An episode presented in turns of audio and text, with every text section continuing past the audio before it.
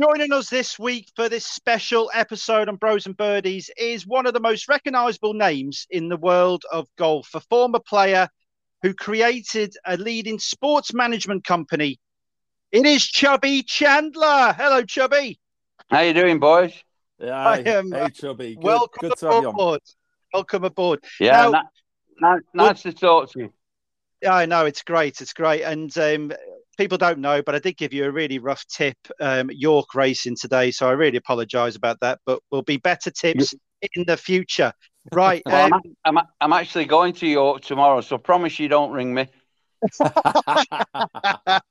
I promise. A lot of people say that to me, Chubby, but there you go. Hey, before we get into some hot topics of the moment, our listeners are extremely keen to hear frank opinions from you, from a man that's pretty much seen it all in the world of golf. Now, what made Chubby Chandler, the professional golfer that played on tour, several opens, won in Brazil, and obviously had the talent, and then to think, I'm going to set up an international sports management company. How did that all come about? Um, it was pretty simple, really. I was I was 36, and I was not improving as fast as everybody else. So if you don't improve at golf, you go backwards. Even even the top players. And I was I, I you know I was improving, but I wasn't improving as all these young kids that had dietitians and coaches and this that and the other. And I'd done I'd done a bit of corporate work for a friend of mine in South Africa uh, a couple of years couple of years before. A guy called Mike Parker who worked for ICI, and he was very senior. And I was doing some golf days, and I signed up John Bland for him so that he had somebody down in South Africa. Rest his soul, he's just died. Yeah, poor Blandy. Yeah, bless, Um, him. bless him. lovely, lovely, lovely man. And um, and I did that, and I travelled with Carl Mason, Nick Job, uh, Michael King mainly, and I, I'm, I ended up doing a bit of travel for us and booking hire cars and hotels, and it was only when talking to people like you in the last sort of like 30 years did I realise that that was me starting my company, but you know, sort of finding the the expertise to do what I was doing because I loved trying to get a deal. Mm. And I used to, I mean, for the for the standard of golfer I was, I, I I played okay, and if I'd have had if I'd have had me managing me, I would have been very good. But I had no no real guidance, and I uh, I figured that because I wasn't improving, I would wanted to do. I, I had to think of something else, and I got this pal with ICI and he wanted to sponsor me when he got sent back to ICI Colours in Manchester. And he, he called me and he said, I want to do what we did in South Africa. Well, I want to do it in Europe now. And I said, Well, I'm I'm sort of like I'm running I'm running my, my golf down. I said, but what I'll do is I said, I'll find two guys for you to sponsor and and I'll manage the program. And that's what we did. You know, I found I think it was Phil Harrison and um, Carl Mason who wore an ICI logo.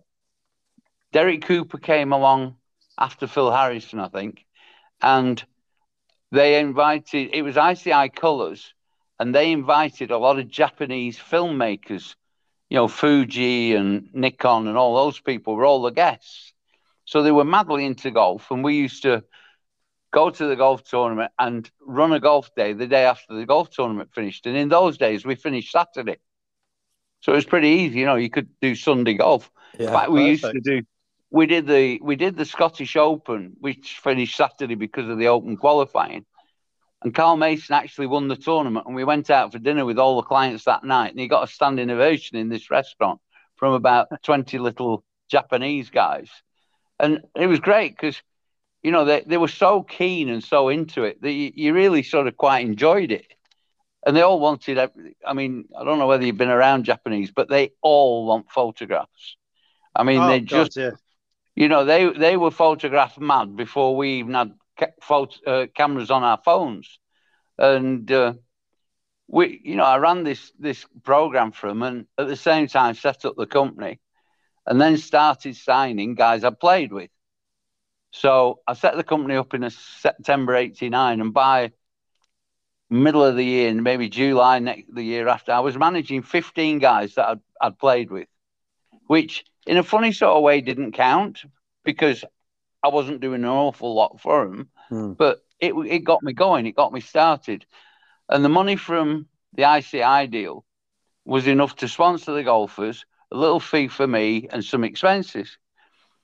And then one August, I have a pal, August 1990, I have a pal in Dublin, a lawyer called Dougie Heather, and he was a good player, uh, scratch golfer, rung me up and he said, There's a young guy over here that wants to speak to somebody like you about whether he should turn pro or not. And the Walker Cup was at Portmarnock in 1991. So it was a big decision for an Irish lad to to sort of judge whether he should play, turn pro and play now, or wait a year and play the Walker Cup. And he said, Come over and see him on Monday. He said, By then, he'll have led the qualifiers in the Irish Amateur and he'll have won the Irish Amateur. And sure enough, he did.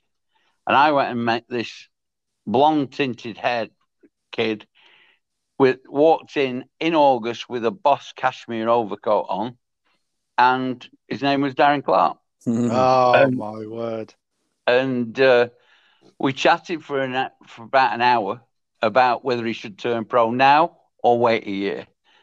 And I just gave him honest answers, and I said, "Well, you know, in my opinion, and it's certainly true then. It's probably not far off true now, but." You know, Walker Cup didn't make an awful lot of difference to your professional career Mm. And I just said, there's one thing for sure that you'll be a better player in a year's time if you turn pro now rather than wait. So we, we sort of got through a few things. And then he said, Right, I just want to play golf. Can you do everything else? Well, I didn't have to think very long to not say no. And I said, Yeah, I can do everything else. Now, I didn't realize he actually meant everything else. And he, he really did mean everything else. And then we went on to talk, and he said, well, you know, what we're going to do about a contract?" Bearing in mind we're in a lawyer's office, so it was pretty easy if we wanted to do a contract. And of course, I was big mouth, big mouth with me said, "Well." Mark McCormack and Arnold Palmer never had a contract. They just shook hands and got in it. Right, right, right. That's what we'll do. Right. So that's how we, we never had a contract. We've never had a piece of paper between us.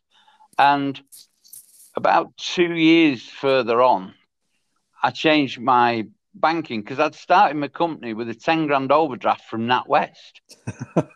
NatWest, NatWest Small Businesses. And um, it was, it, you know, I was just a bit underfunded. So I got, I changed banks and they, they needed players' contracts. And I said, Well, I'm my best player, I haven't got a contract with.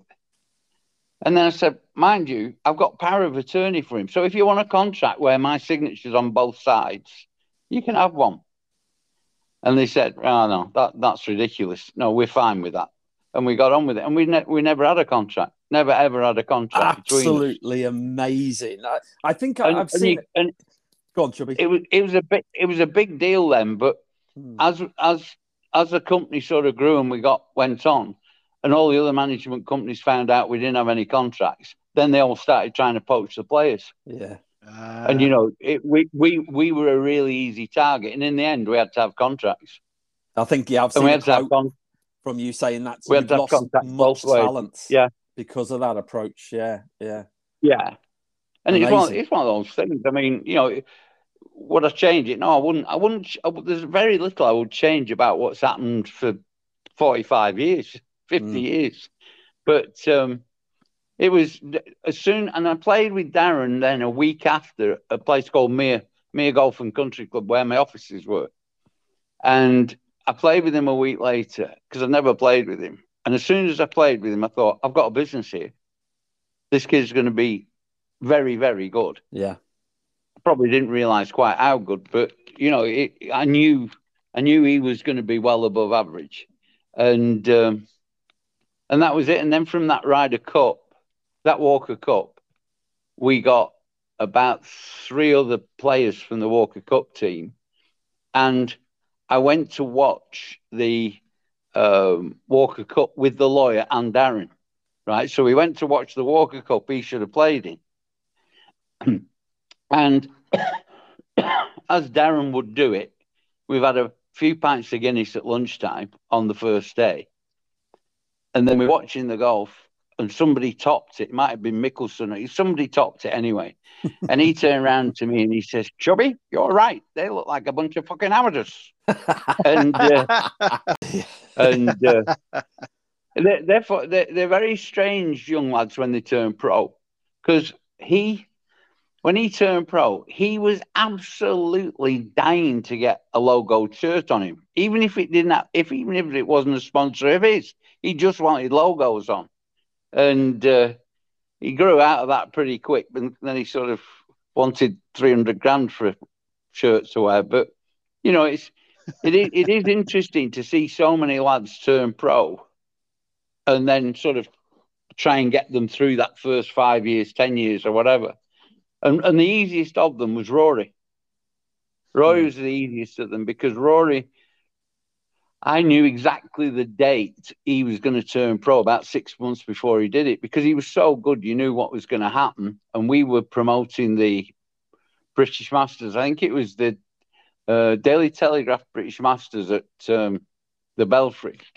And that was going to be his first event and I knew we were going to sort of like have a press conference on the Tuesday of that event to say this is Rory McIlroy and he's turning pro. And you know, I I got everything ready. You know, he, he got a corporate sponsor, he got Titleist as a sponsor, he got this, he got a car. Everything was ready because I knew I had such a lead into it.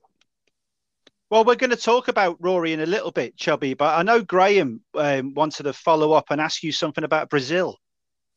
Yeah, yeah, absolutely. Well, I'll tell yeah. you what, I was absolutely fascinated, Chubby, by the fact. I mean, obviously, your your your one world win in terms of I think it was 1985 in Sao Paulo. I, I had two wins. I had oh, two wins. Right. Okay. Sao Paulo was Sao Paulo was my first and my last. excellent, excellent. One on the course, one on the course. But what what interested me the most about that, and and having experienced the loss of our father last year as we did, is yeah. th- there was a big quote about you and i think it was about three months before the event you'd lost your father and stuff and and the, there's quotes that i've seen from you and some things like don't fear failure and, and stuff like that and you've kind of you i think i read in dispatches that you carried the positive thoughts from that loss in terms of the battle into that event and and how you came to that event was an extraordinary um, story in its own right in terms of being invited as part of one of four players. Yeah, all John expensive. Jacobs, a guy called John Jacobs, yeah. who was not the not the British English teacher, golf teacher. The he, he was an American uh, Vietnam War veteran. He actually won the U.S. Seniors Open uh, probably about ni- early nineties, and he he was well in down in Brazil, and he they, would asked him to try and get four four European tour players uh, to go. And our deal was um, a business class air ticket return and all all the hotels paid for for two weeks and fifteen hundred dollars guarantee. Well, that was a fortune to us then. Absolutely, yeah. And and you know we went down there and you're all excited and the the four of us were Malcolm McKenzie, Simon Bishop, and Paul Thomas and myself. And we went down there and we, I got there, and you know what it's like. Everywhere around the world, somebody pops up, doesn't they? And this guy, this guy uh, pops up, and he's he's telling me he's from Bolton, and he's lived down there for eight years, and the economy was all over the place. There was a thousand percent inflation in a month. Work that out. Crazy. And so we changing your money was unbelievably important. You know, if you change your money at the beginning of the week, you got half as much as you did if you changed it at the end of the week. And he he said, I'll do all that for you and I'll guide you with restaurants and this, that, and the other. And he spoke Portuguese with a broad Bolton accent. so so he, he he sort of he'd say obrigado you know, which is thank you, obviously in Portuguese, but it was it was with a thick Bolton accent, and we were uh, we played during the week, and it was such a a sort of friendly setup. There were a load of Americans. There were a few American tour players, and John Jacobs got three three other mates of his, and we played a team match in the tournament. We played our scores against four Americans, and, and we won about two and a half grand each in this bloody bet. And it was, you, you know, you just would never do it anymore. You know, at the end of the day, we sit down and have a beer, and and, and you got 71 and you got 68. Da, da, da. Anyway, we won three days out of four and won won all the cash nearly. And I uh, I finished birdie eagle birdie to win the tournament. Wow. Hear that? Blimey, Yeah. crikey.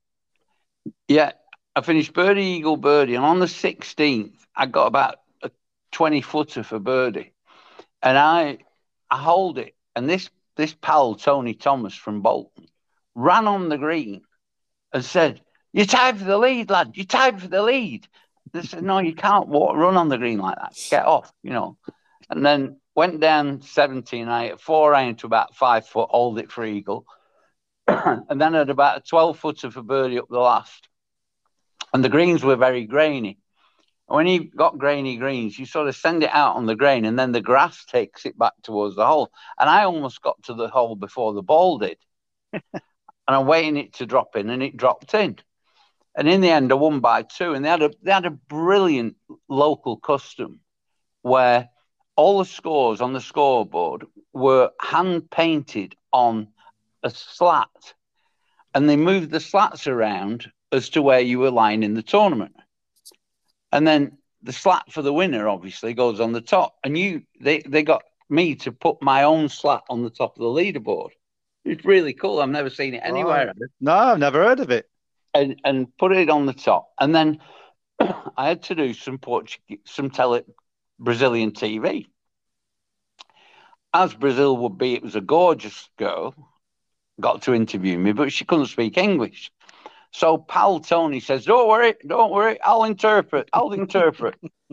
so, so this girl rabbits on in Portuguese and asks me this, and I said, and she said, he then says, "Right." She said, "What does it feel like to have broken Sam Snead's re- course record and win your first golf tournament?" And I said, "It was absolutely fantastic. It was a dream come true." Da da da da da. And then he looked straight in the camera and said, "He said." It was fantastic, all in English. He, he repeated, he repeated what I said word for word, Oh, that's amazing. it, it was like cut, cut, cut, cut. Let's let's start again.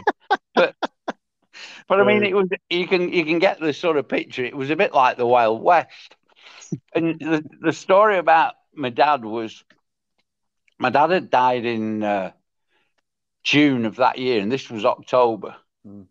And for some reason, I went for the usual trip to the toilet before you go out and play in a tournament and whatever. I'm sat on the toilet, and all I can think is that my dad's looking down on me.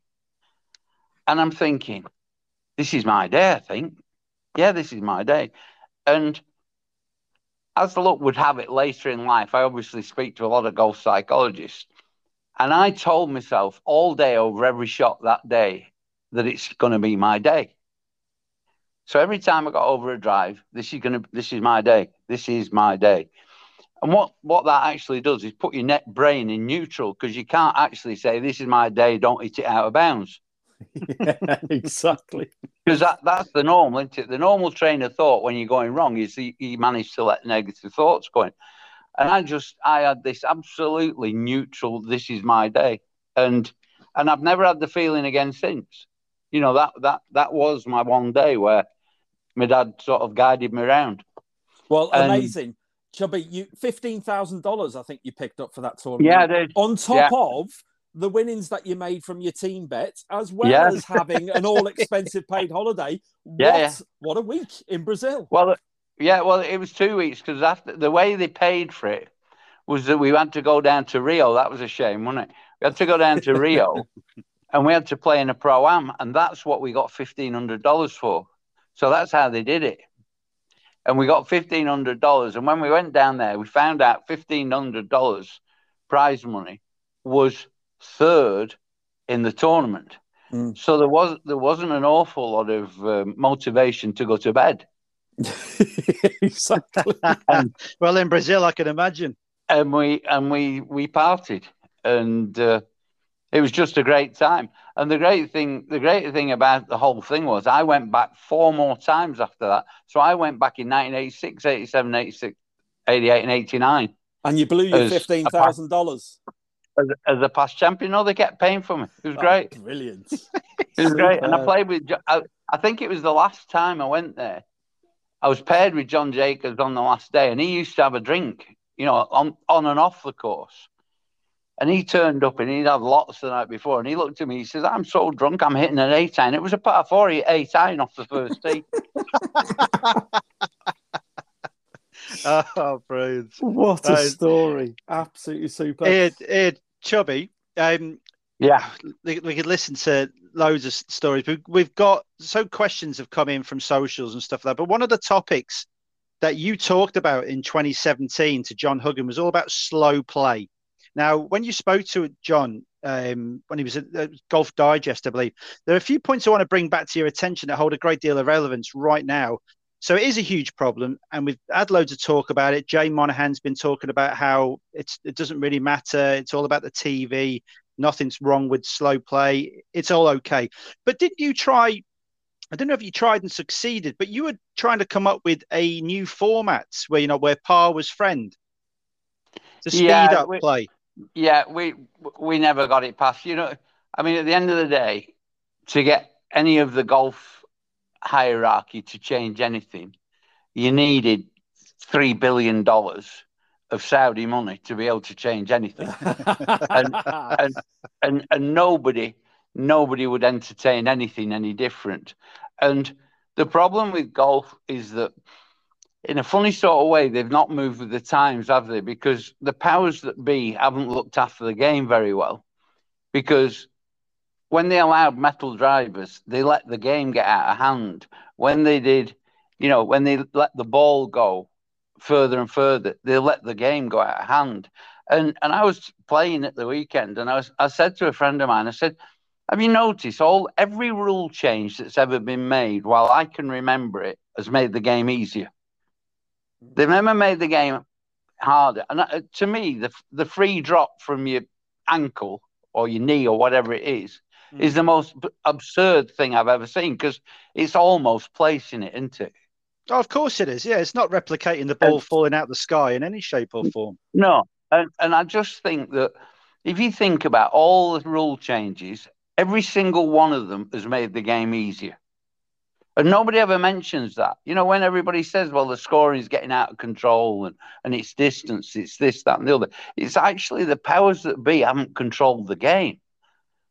I mean, the, you know, to make it easier all the time, that, you know, the, the drops, the this, I'll tell you what, I've got, I've got the, I'm, I'm not a very good chipper anymore, and I regularly double hit it. Well, there's no penalty for that. I've actually, I actually can double hit it quite well now. well, that, that that should be a penalty. you, you talk about making it, making the game easier, and so, so how big? How come it's getting slower? You know, how do we? How how does well, that well, get? It's the same thing. It's exactly the same thing, though. They've the powers that be have never kept a grip on it. And when when they penalised a 14 year old kid in the Masters from mm. China, mm. that was the end of it. I mean, when when they pick on somebody like that, and they've got the top players, they they pull the excuse crab movement or this, that, and the other. All they had to do was implement all the rules properly and they wouldn't have the same problem. The rules are there; they just allow everybody to break them. Yeah, I guess you reap what you sow, and that's where they are in terms yeah. of the authorities. Yeah, it kind of makes sense. Absolutely yeah. does. Oh, you know, it's I, I, I think it's sad that they've let the game get easier like that. You know, when when when I mind you, if they did it now, everybody would drop it into the hood of the hoodie, wouldn't they? When it was over your shoulder. and carry it to the hole, yeah. That's... I've just I've just been watching the golf. I can't believe how many hoodies are on the golf course in the USPGA. Oh, because they're all bloody cold. That's why it's a man up. It's not cold. It's because they want to look trendy. all these well, youngsters. Well, as we as we're talking here, Cam Smith started well. Jon Rahm started well. Uh, Ryan Fox, he's two under. The leader currently, yeah. Japanese um, Higa Kazuki, Same or Kazuki Higa, he's three under. Keegan Bradley three under three four. Anyway, right, Bray, what have you got next for Chubb? Right, bro, over to you. What have you got for us? Yeah, I just Chubby, I just want to circle back on what I think is an absolute interesting story with regards to Darren Clarke, and you, you mentioned him earlier on. But I think you've been quoted in the past as saying there's been good and bad days, but not many average ones with Darren. Just try and maybe help us and the listeners understand maybe an example of the good and the bad. Obviously, that the Open win, Royal St George's for sure. Um, that must be a good one. But like, are there any funny stories in terms of good and bad with you and Darren? With Darren, there were there were some really great times, obviously, and there were some really desperate times. And you know, you can guess which are both. Mm. And um, you know, we we had one where when he got in the Ryder Cup in '97 and got in very easily. I, I think he was number two on the qualifying list, and Lee was number one, and they were in six six weeks before the qualifying finish. You know, they were they were definitely there. And then when they were playing in practice and sort of going about what they do, it became fairly apparent that Darren wasn't going to play the first morning. And then it became more apparent that he wasn't going to play the first afternoon. And he was he was seething. I mean, absolutely seething. And Seve Seve wasn't a good communicator. You know what I mean? He didn't he didn't want to f- face up to telling Darren he wasn't playing particularly. He, Darren just found out from Sky, I think, and um, he wanted to go home. Wow. He wanted to go home, and I'm I'm walking up the fairway. I can remember the. I don't know whether it's the second or the eleventh now because they changed, switched the nines around a bit, but it's the par five that goes across the top, and he's going up there, and he's hundred yards ahead of the other three players, and he's chunning away at me saying, "I'm going to go home. I'm not having this. I'm second in the qualifying. I'm a good player, and I'm not playing. I'm going home." And and you know, you sort of just calm down, and and he was raging, and and in the end, it, it, it worked out all right because he, he played and he won he won his game, and I got him a I got him a deal. He got a bonus if he won if he had a hundred percent record in the Ryder Cup. He got a bonus of a Ferrari, and it wow. played played right into his hands that he um, only played two matches and he won the first. So he actually played his singles to win a Ferrari in the Ryder Cup. Which what is, an incentive! bizarre. Well, you don't need a, an incentive to win your singles in the Ryder Cup, but uh, that was that was a that was a very tricky situation for a while. And there were two or three in the team that were a bit like that. Was he had a problem with Seve? And you know, I mean, Seve was great, but he he was he was his he was one of a kind, and uh, and then obviously Darren when he won the Open was was amazing. That was that was just an amazing feeling for everybody, and and obviously when Heather passed away in two thousand and six, that was the under, other end of the scale, and Darren had carried that around with him for about three years, mm. and now and again the phone you know you get a phone call and then he'd wander over under a tree and you just wonder what was going on. You know he was he was getting a prognosis and finding out what the treatment was. And he was trying to play golf at the same time. And you know he, he had a bit of a lull round then and no wonder yeah and she, she passed away the day before his birthday his birthday is august the 14th and she passed away on the 13th and about two weeks later, I got a call from Ian Woosnam, who was captain of the Ryder Cup in 2006. And he said, I'm thinking of picking Darren. What do you think? And I said, he'll be absolutely fine. I said, he's been living with this for, for two or three years.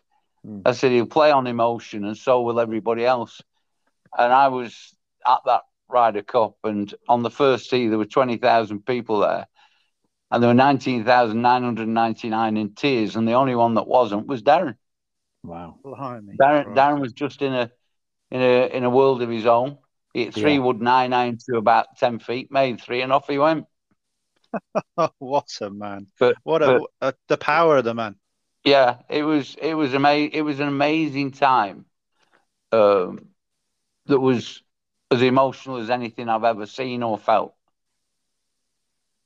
Absolutely, no, that's brilliant. What a hell of a story. Yeah, thank you, Chubby. Well, And when- going when- from what? when- Go, when, he, when he when he won the Open at St George's, one of my little jobs when they're winning a tournament is actually making a few notes for him to for his speech. And I said, "Are "You're gonna you're gonna be all right with this speech because Alison was there, and Heather had obviously passed away, Yeah. and he said, "No, no, Chubb, I've got this covered, and there's only me can cover it." And he and he made this unbelievable speech where he said, "And you all know somebody up there is looking down on me." Wow. And it was, it was a lovely way of recognizing Heather without belittling Alison, yeah, who's on the edge of the green with me. And now and again, he was brilliant at that. And, you know, nobody will know the work he put in when he was Ryder Cup captain at learning how to speak properly and rehearsing speeches and going into the BBC Northern Ireland studios for hours on end with a guy called Stephen Watson practicing his speech for the Ryder Cup. superb. I- What a- almost feels like a, a privilege to have been in that relationship with him. The way that you talk about him. Every everything I did for thirty years was a privilege because Yeah. to be as close to everything as I was was just amazing. And in 1992, I got invited to the the Masters by Ronan Rafferty, which was bizarre because we weren't particularly great friends. But I think we were in a courtesy car somewhere, and he and he obviously had a chance to give a couple of guest badges away. And he said, "Do you want to go?" And I said, "No, I, with respect to you, thank you very much, but I'd rather wait until one of my guys gets there." So I went to the Masters in 1997 with Lee, first guy I'd ever had at the Masters, and when we got there, we were on the lawn on the Tuesday, and we got he had a Scotch John, John Graham was his caddy, and we were sitting around one of the tables having a bit of lunch. And we got the menu, signed it, and said, You'd like it here, wish you were here, blah, blah, blah, and sent it to Darren. Wow, and then Darren got in the year after. superb. And they both got in the Ryder, they both got they both got in the Ryder Cup together in '97. I've been to one Ryder Cup with a player in '91 because I was looking after Paul Broadhurst, and I was at that one at Kiawah Island when it all kicked off. Oh yeah. but uh, but you know to go to the one with the two of them and then like i say you know you, you end up so close to not just them you know the other guys as well matt wallace rory charles Schwartzel, or louis Oosthuizen, and you, you're very close to them and you know one of my best memories was at the open at 2010 i took my son tom and he, he i think he was about 15 14 or 15 and we had a twin room in the old course hotel and we did, you know, we were working all week and whatever. But we were stood on the steps behind that 18th green, all those steps just at the back and the side. We were stood on there, and and our client was coming up the last seven ahead. I mean, just amazing. Just what, a, what a feeling! What a feeling! Absolutely Yeah. amazing. Well, that's Yeah. a good se- a good segue in here. Is we want to keep that Northern Irish link, and I know, bro, you want to mention something about a man who's currently out on course at Oak Hill. He's two over through eight holes. It is Rory McIlroy, bro.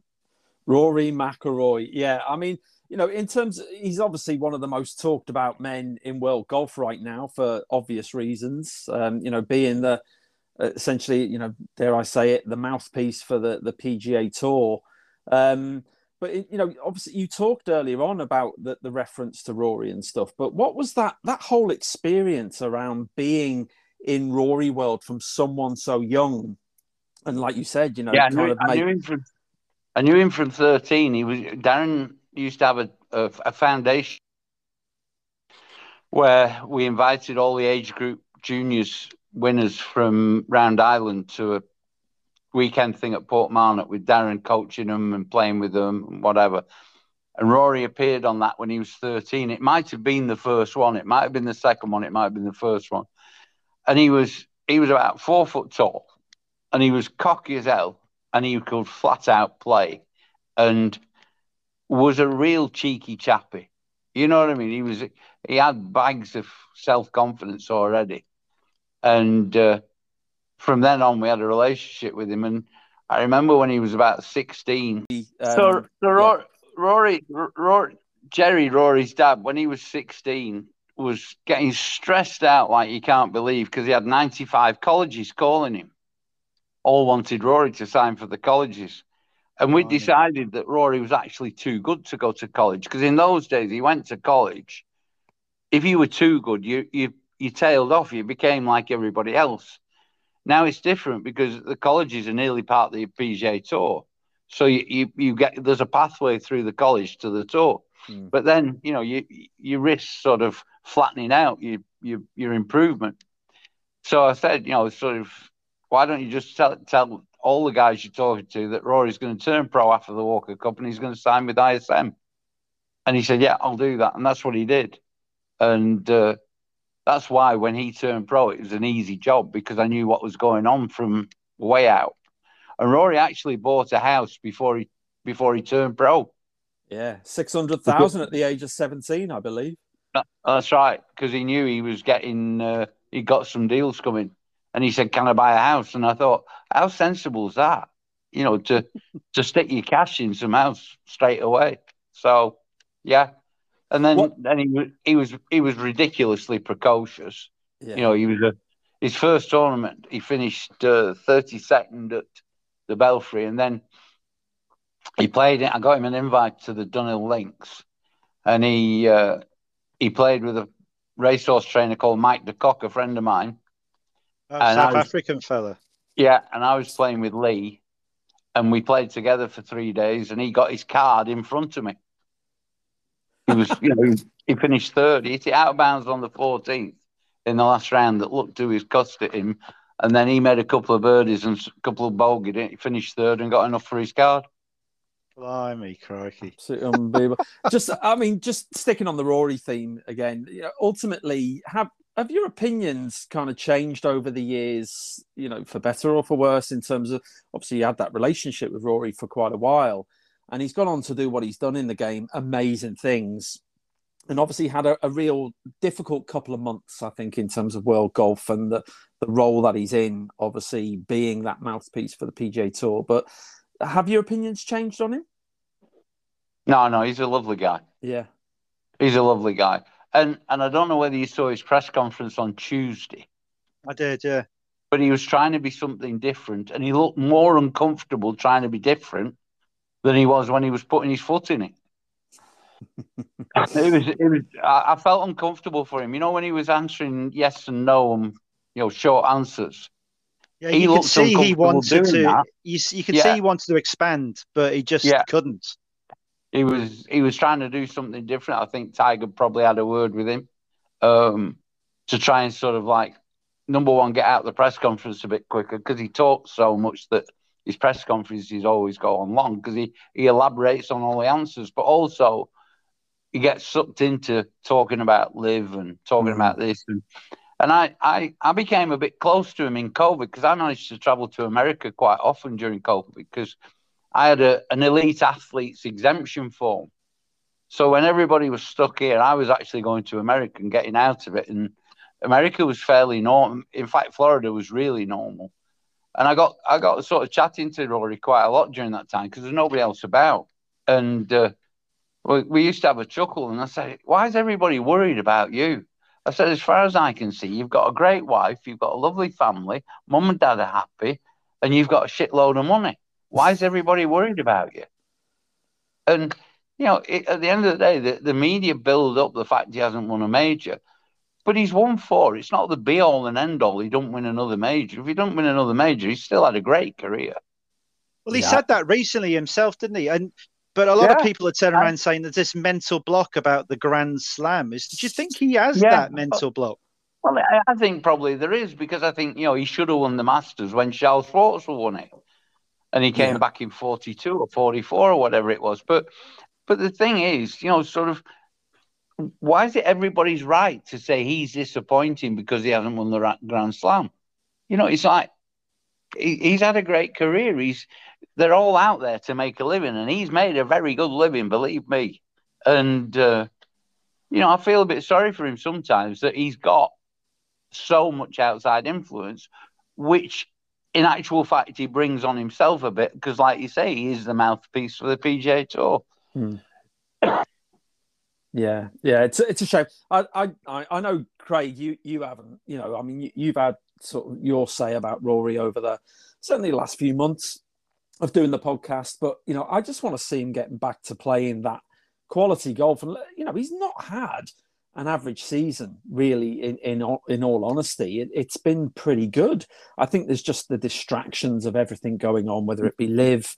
PGA yeah. Tour doing what I think, I think the last I think the last six weeks he's struggled. Yeah, for sure. And and I think that the the one thing about Rory when he's playing good, he looks like the Pied Piper, doesn't he? He's like he, he flows so much. And just that strut, the strut. It, uh, yeah, he's got a strut. And he, he just hits the ball amazingly well and hits a lot of iron shots close and whatever. And he just, he, you know, a flowing Rory McIlroy is actually probably the best sight on a golf course. You know, probably bar none. And um, he's just not had that flow. He's just not just not flowing. He's got too many things going on, but he'll, he's all right. He's he's still young. He's got oh, ten yeah. years of winning majors still to go. Well, Definitely. he's you know he, he's on this tough course at Oak Hill today. He's currently for his first nine holes of the PGA Championship. He's three over, and we, we all want Rory to be because he is he is one of the greatest golfers of all time. We want him to be playing. We want him to be happy. We want him to play his best golf and enjoying the game because that, like you said, that strut and that float across the fairways is what we all want to see. But you mentioned something just a minute ago about you're there to make money. You're there to, you know, put some dollars or pounds in your pocket or euros even nowadays. And LIV is a subject, obviously. Uh, I don't know if anyone's heard of it, right? But you've been quoted as saying someone had to come along and mix it up. A change from Thursday to Sunday, 72 holes and we could easily question money and where it all comes from. In your opinion, right, there's a two part question here, Chubby. One of them is from um, someone on socials. I'll get to that in a minute. But in your opinion, where is LIV in its quest to find its place? And can you see a time in the near future the conversations between tours has to happen, or has that ship sailed? Well, first of all, let's get it straight. It's 11 months since the first LIV event. Hmm. I think they've made unbelievable progress. Whether whether I agree with everything or not, mm. they've done an amazing job to get where they've got to. And a lot of that's down to the fact that Greg's got thick skin, an amazing drive. So, you know, they needed somebody that could take all the flack and to sort of talk to players and whatever. I think probably now he's not as needed.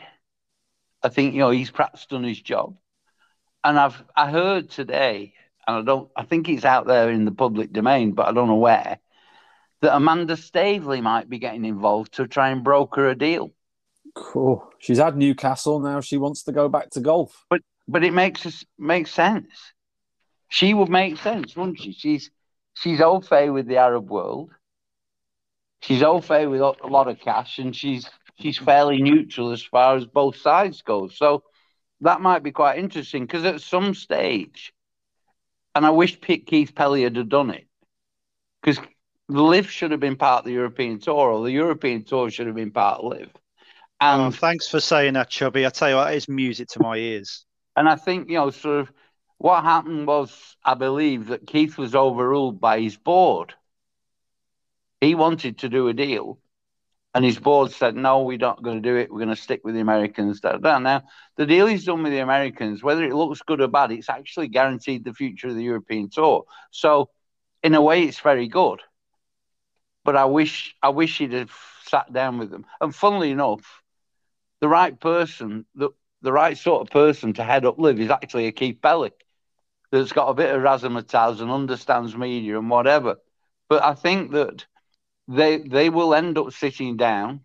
They will end up sorting it out. And at, at the end of the day, PGA Tour finishes in the middle of August now.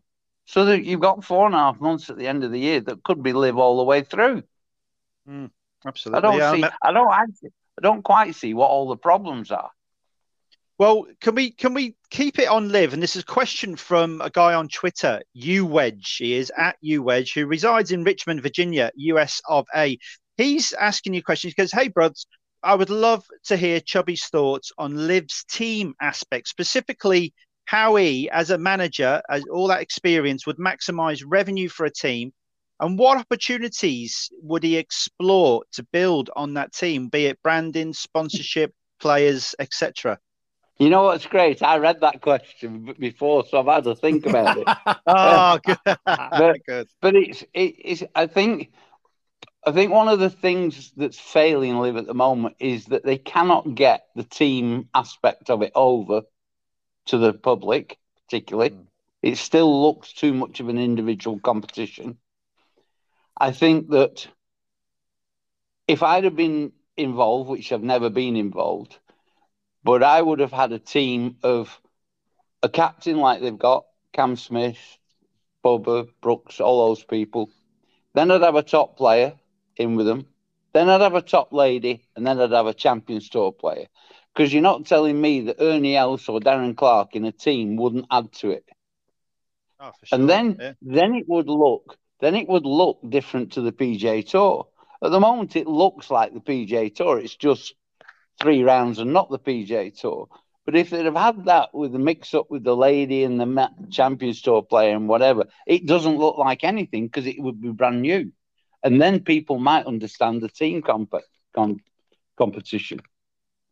But I think that what they're doing, I think, is is building up the value in the teams before then they become franchises. So well, I think could it go? no, could it go the way as Formula One then? Do you reckon, no, no, it won't go Formula One. It's if if you turn the telly on now on Sky Sports 404, golf on the cricket pitch is there now. The IPL is exactly what um, the LIV thing's going to be like. So you're going to have 10 team owners, 12 team owners, what is it, 12 team owners and th- these team owners will have, you know, there'll be Team Adidas, there'll be Team Samsung, there'll be, you know what I mean? There'll be mm. there'll be big corporations. Team Porsche now they're going to leave the DP World Tour. Yeah, well, whatever. Anything's possible, isn't it? That that the, the they but they've got to build the value in those teams before they sell them because at the moment they wouldn't be able to sell them for more than I don't know, maybe five million dollars maybe in two years' time they can sell them for five hundred million dollars, and that's what they're doing. And because one of the advantages they've got that's always well documented is they've got so much money that they can afford to sit back and let it grow. And they have some great ideas. I mean, the, the hospitality is off the charts good, right? Is it? I went to Centurion last year. The hospitality is like a five star restaurant. I mean, well, I went. Amazing. I went there. I went there, but didn't get to go in the hospitality. Perhaps this year, Chubby. Now we're we're all close. I reckon you could get us in. Just open the back door. they need they need waiters, guys. Yes, get us in. We'll it, but it's it is, and and you know that one of the ideas they have is to you know each team will have a team bus and they'll have a club fitter in there. They'll have a little gym in there. They, you know, and then and then the sponsors will be able to go and hit balls on the range when the golfers have gone out and things like that. You know, they, they're they're well ahead of the game. They're well ahead of the game. Well, that's interesting. I enjoy it for you know for what it is. Obviously, they've got Valderrama on their schedule now, a great golf course. Um, and obviously Centurion, I enjoyed it last year. Looking forward to going back yeah. this year. But, but Val, any follow Valderrama, Valderrama, what what a nice golf trip that is. You go for a week, you play two or three rounds of golf roundabout, and then you join in their party. I mean, what a fantastic week that Exactly right, yeah. hey, that sounds great. Graham, book it, book it up now. Yeah. Have you got any follow up questions, Greg? Yes, I do. We, we have been having it. I just want to stick on the LIV thing. One final question. In terms of, I mean, I think what you just said there makes absolute sense in terms of the go forward. But currently, in terms of obviously the, the PGA Tour doing what they're doing, you know, finding all of that cash, putting it into the purses, would you say that the current LIV deals um, that they're not beneficial to the players that are not contracted to LIV? And maybe uh, are they a little bit blindsided? I don't, under, I don't understand what you're saying. So I'm just saying, are the LIV deals really beneficial to the players that are not contracted?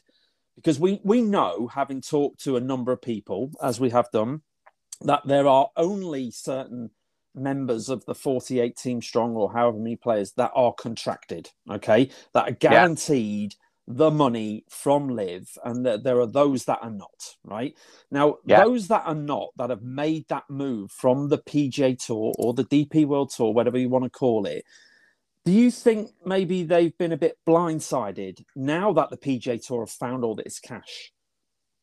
Well, no, I don't because I mean I, I don't I don't sort of follow it that closely, but Hmm. I'm sure Richard Bland's made a lot more money playing LIV than he would have done the European Tour, Yep. as, as would some of the other guys. So I think I and I understand what you're saying, but I think that even even the guys that have come in as a reserve, people like Larry Canter and people like that, they will have made more money doing what they've done than they would have done playing.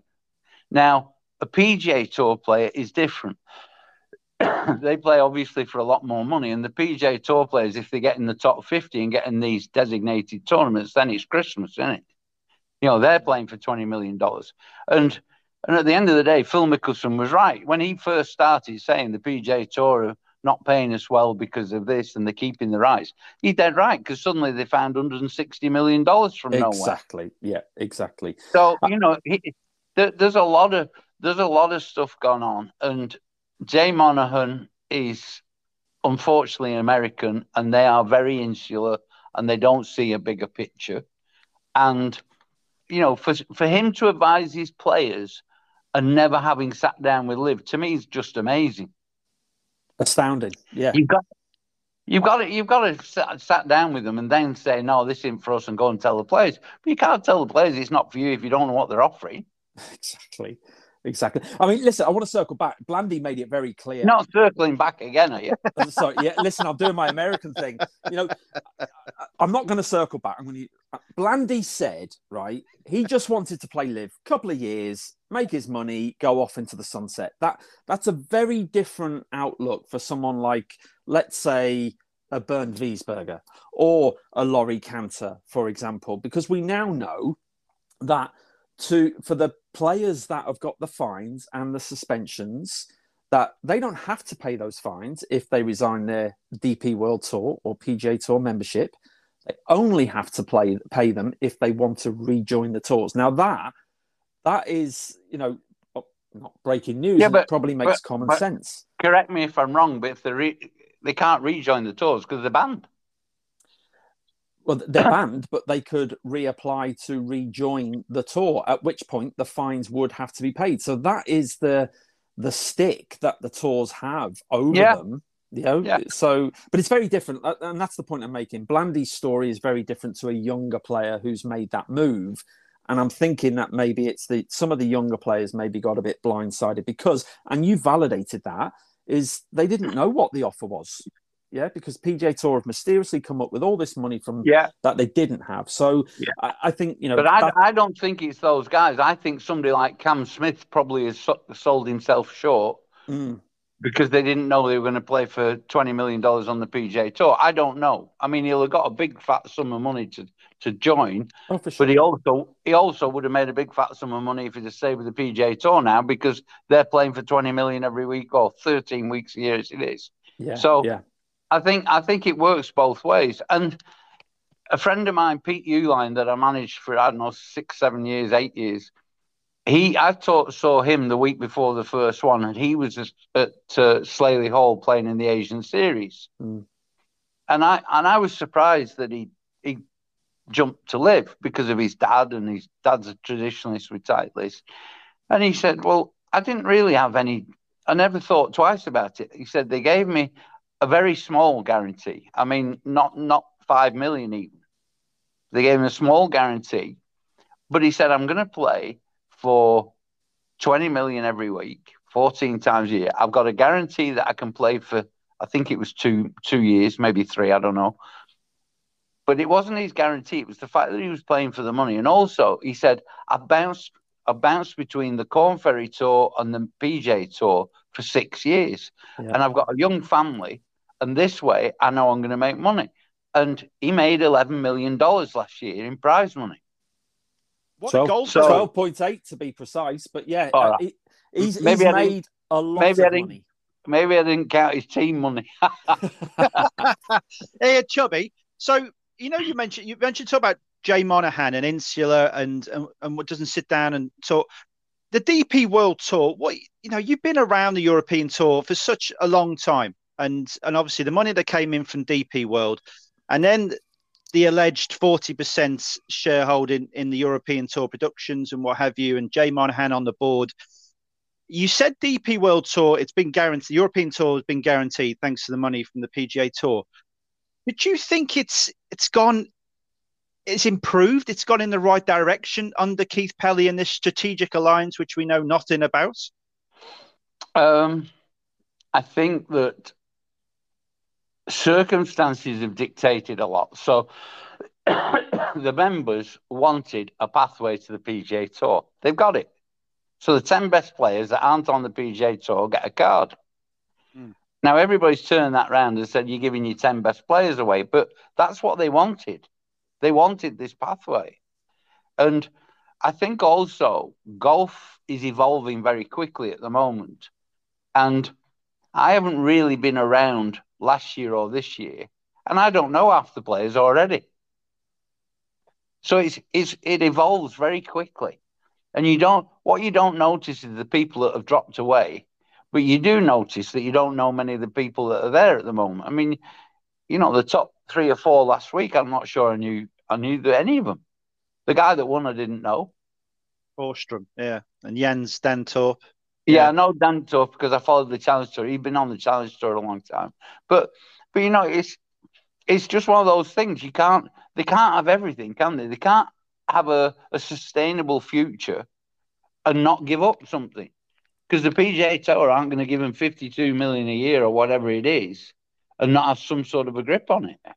But how would you, as as a manager, if you were still heavily involved with it now, seeing that those like the best players are going, and with that, seemingly, you know, Porsche, the tournaments, like let's, let's look at two tournaments in Germany, uh, the, the Porsche and the International are being played at the same time these designated events are being played. So therefore, none of the top, I think, you I think non-top 50 players will be playing in those tournaments like they were in, in Rome and or Maronk was. But um, yeah, but but but but uh, but at the end of the day, they wouldn't be playing in them anyway because they weren't not going to go and play for three million dollars when they can play for more somewhere else.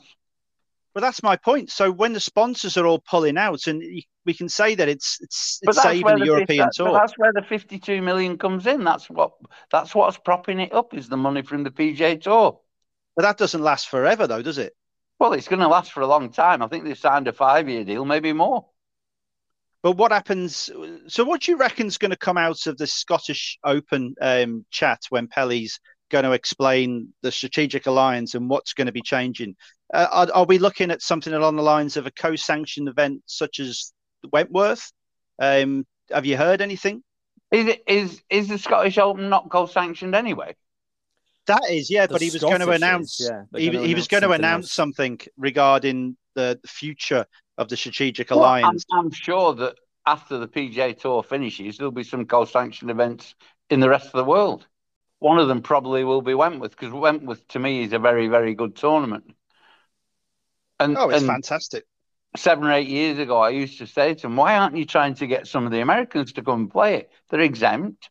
Why don't you offer them an air ticket and a hotel?" And Billy Horschel came, didn't he? And a couple of others came. But you know, Patrick if, Reed used to come and play, didn't he? Yeah, well, Patrick Reed plays everywhere. I mean, he's he has got a bit of spirit. He'll go anywhere, and he and he and he was playing places for no appearance money. He wasn't playing because he was getting paid to play. He was playing for nothing. So, so linking up the DP World Tour with the, you must have had so many talks um, around the official world golf rankings. The European Tour took their eye off what was going on mm. and and again agreed to an American proposal because the American players were kicking up the fuss that the t- points were easy in Europe, which they were, and people used to manipulate their ranking by playing the Kenyan Open, and if you won the Kenyan Open, you got 24 points, and people did manipulate it, but that's what kept the European Tour going. And suddenly, then they they get this this sort of system where every every field is actually rated on the, the actual rating and there's no guarantees and everything's half as big, if not less. Well, I knew that was happening. I knew that was happening three, four years ago. Not, it's not a sudden thing. They passed that, I don't know, three years ago probably. And how do, how does it get passed though? If you know it's going to damage the tour.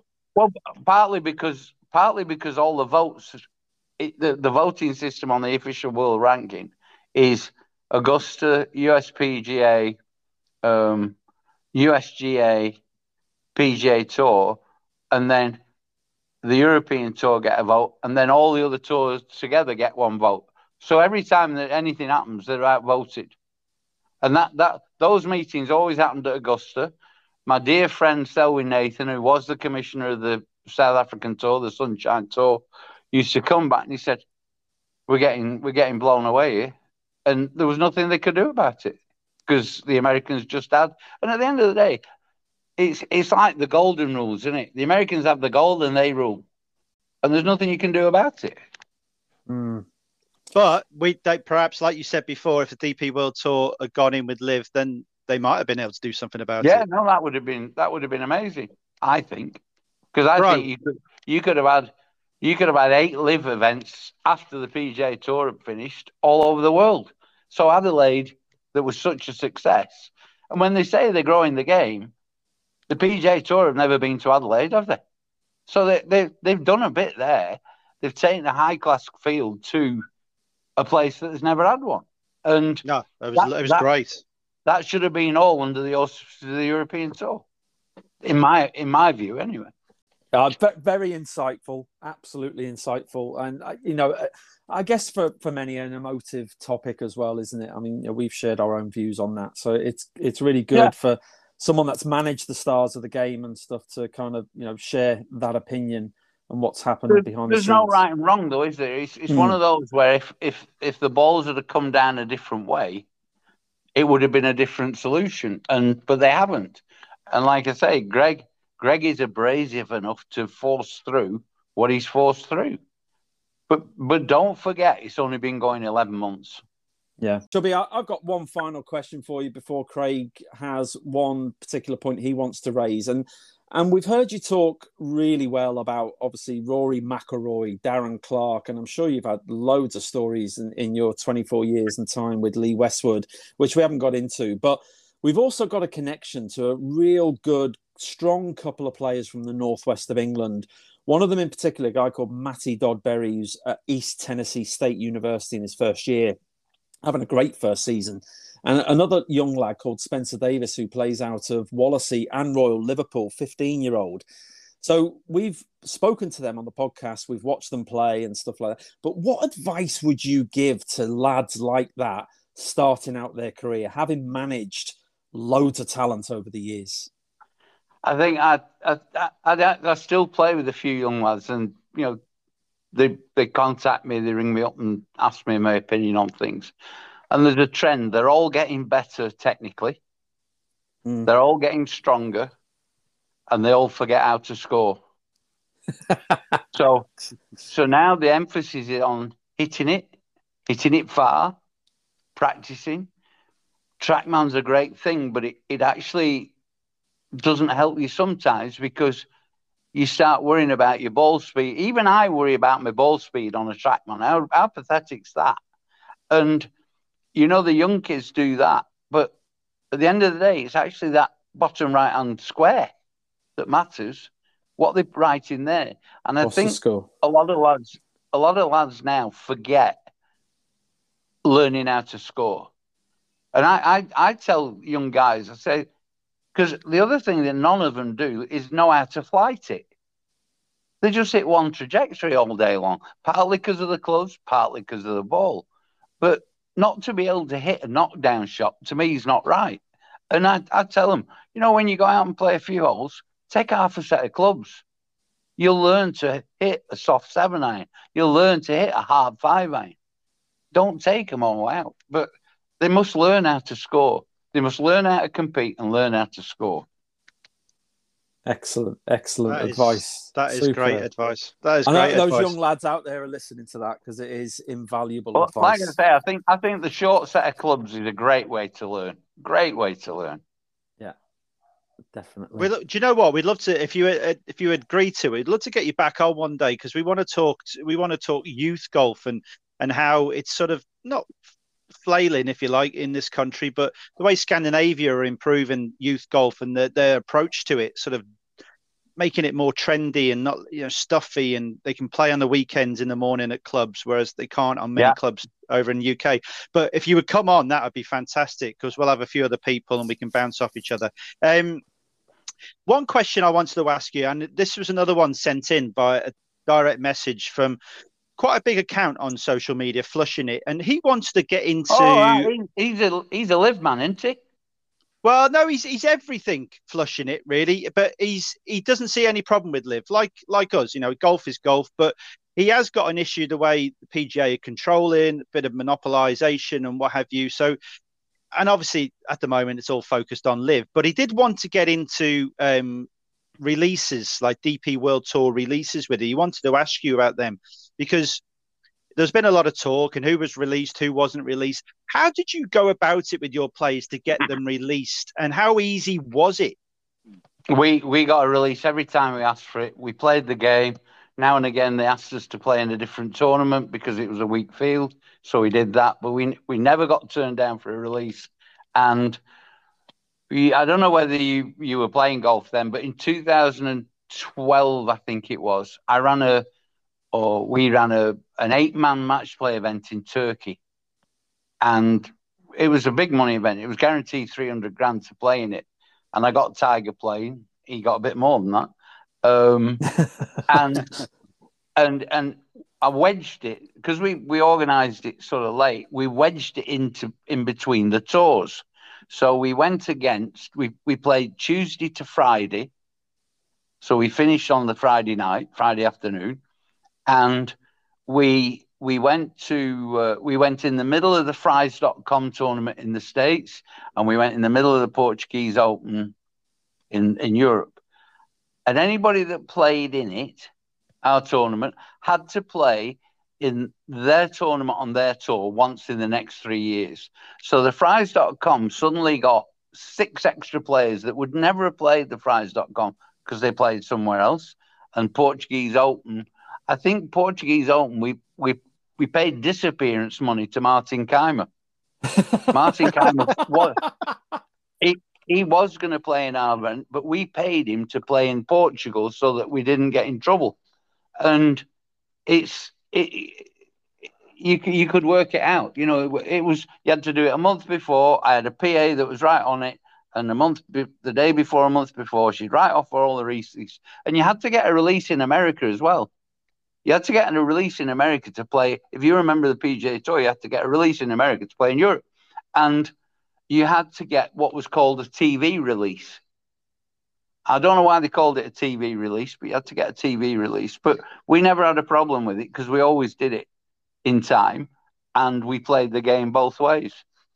Do you know what? It's it's one of those it's one of those questions, and obviously we know why it was asked because of current situations, and um, we got Bernd Wiesberger going to come on soon on the podcast. He's got a lot to say. There's one last thing I want to ask you, Chubby, and be frank as you like. Is, is, this, is, this, is this the first of the last questions? This is it the is. last. This is the, the last, last, of the last, last one. Yeah. So, um, but I'm enjoying if, it. I was sort of gone. hey, well, we can carry on the conversation when um, we see you down at Wentworth in hospitality or Centurion. Hey, if let's say Keith Pelley was voted out tomorrow, for argument's sake, all hypothetical, I know, right? Let's say Keith Pelley was voted out by its members uh, tomorrow.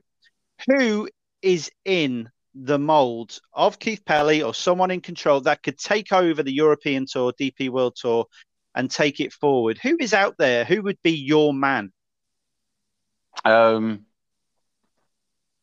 I don't know. I'm probably not even qualified to think about that because like I say, I'm a bit out the loop now. And in 18 months or 15 months or whatever it is, people change. You know, I, I actually wouldn't know who the right person is because I think at the moment it's a thankless job. And I don't think Keith's going anywhere either.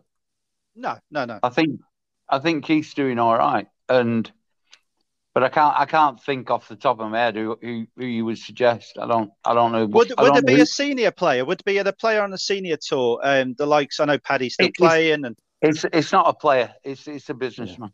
Business. it's got to be it's got to It's be a- a businessman. It's a PR man. It's a media guy. Um, and he's somebody that can stand up to everybody. And, and like I say, that's not a dig at Keith because I don't think he had anything. COVID, don't forget, crushed the European tour.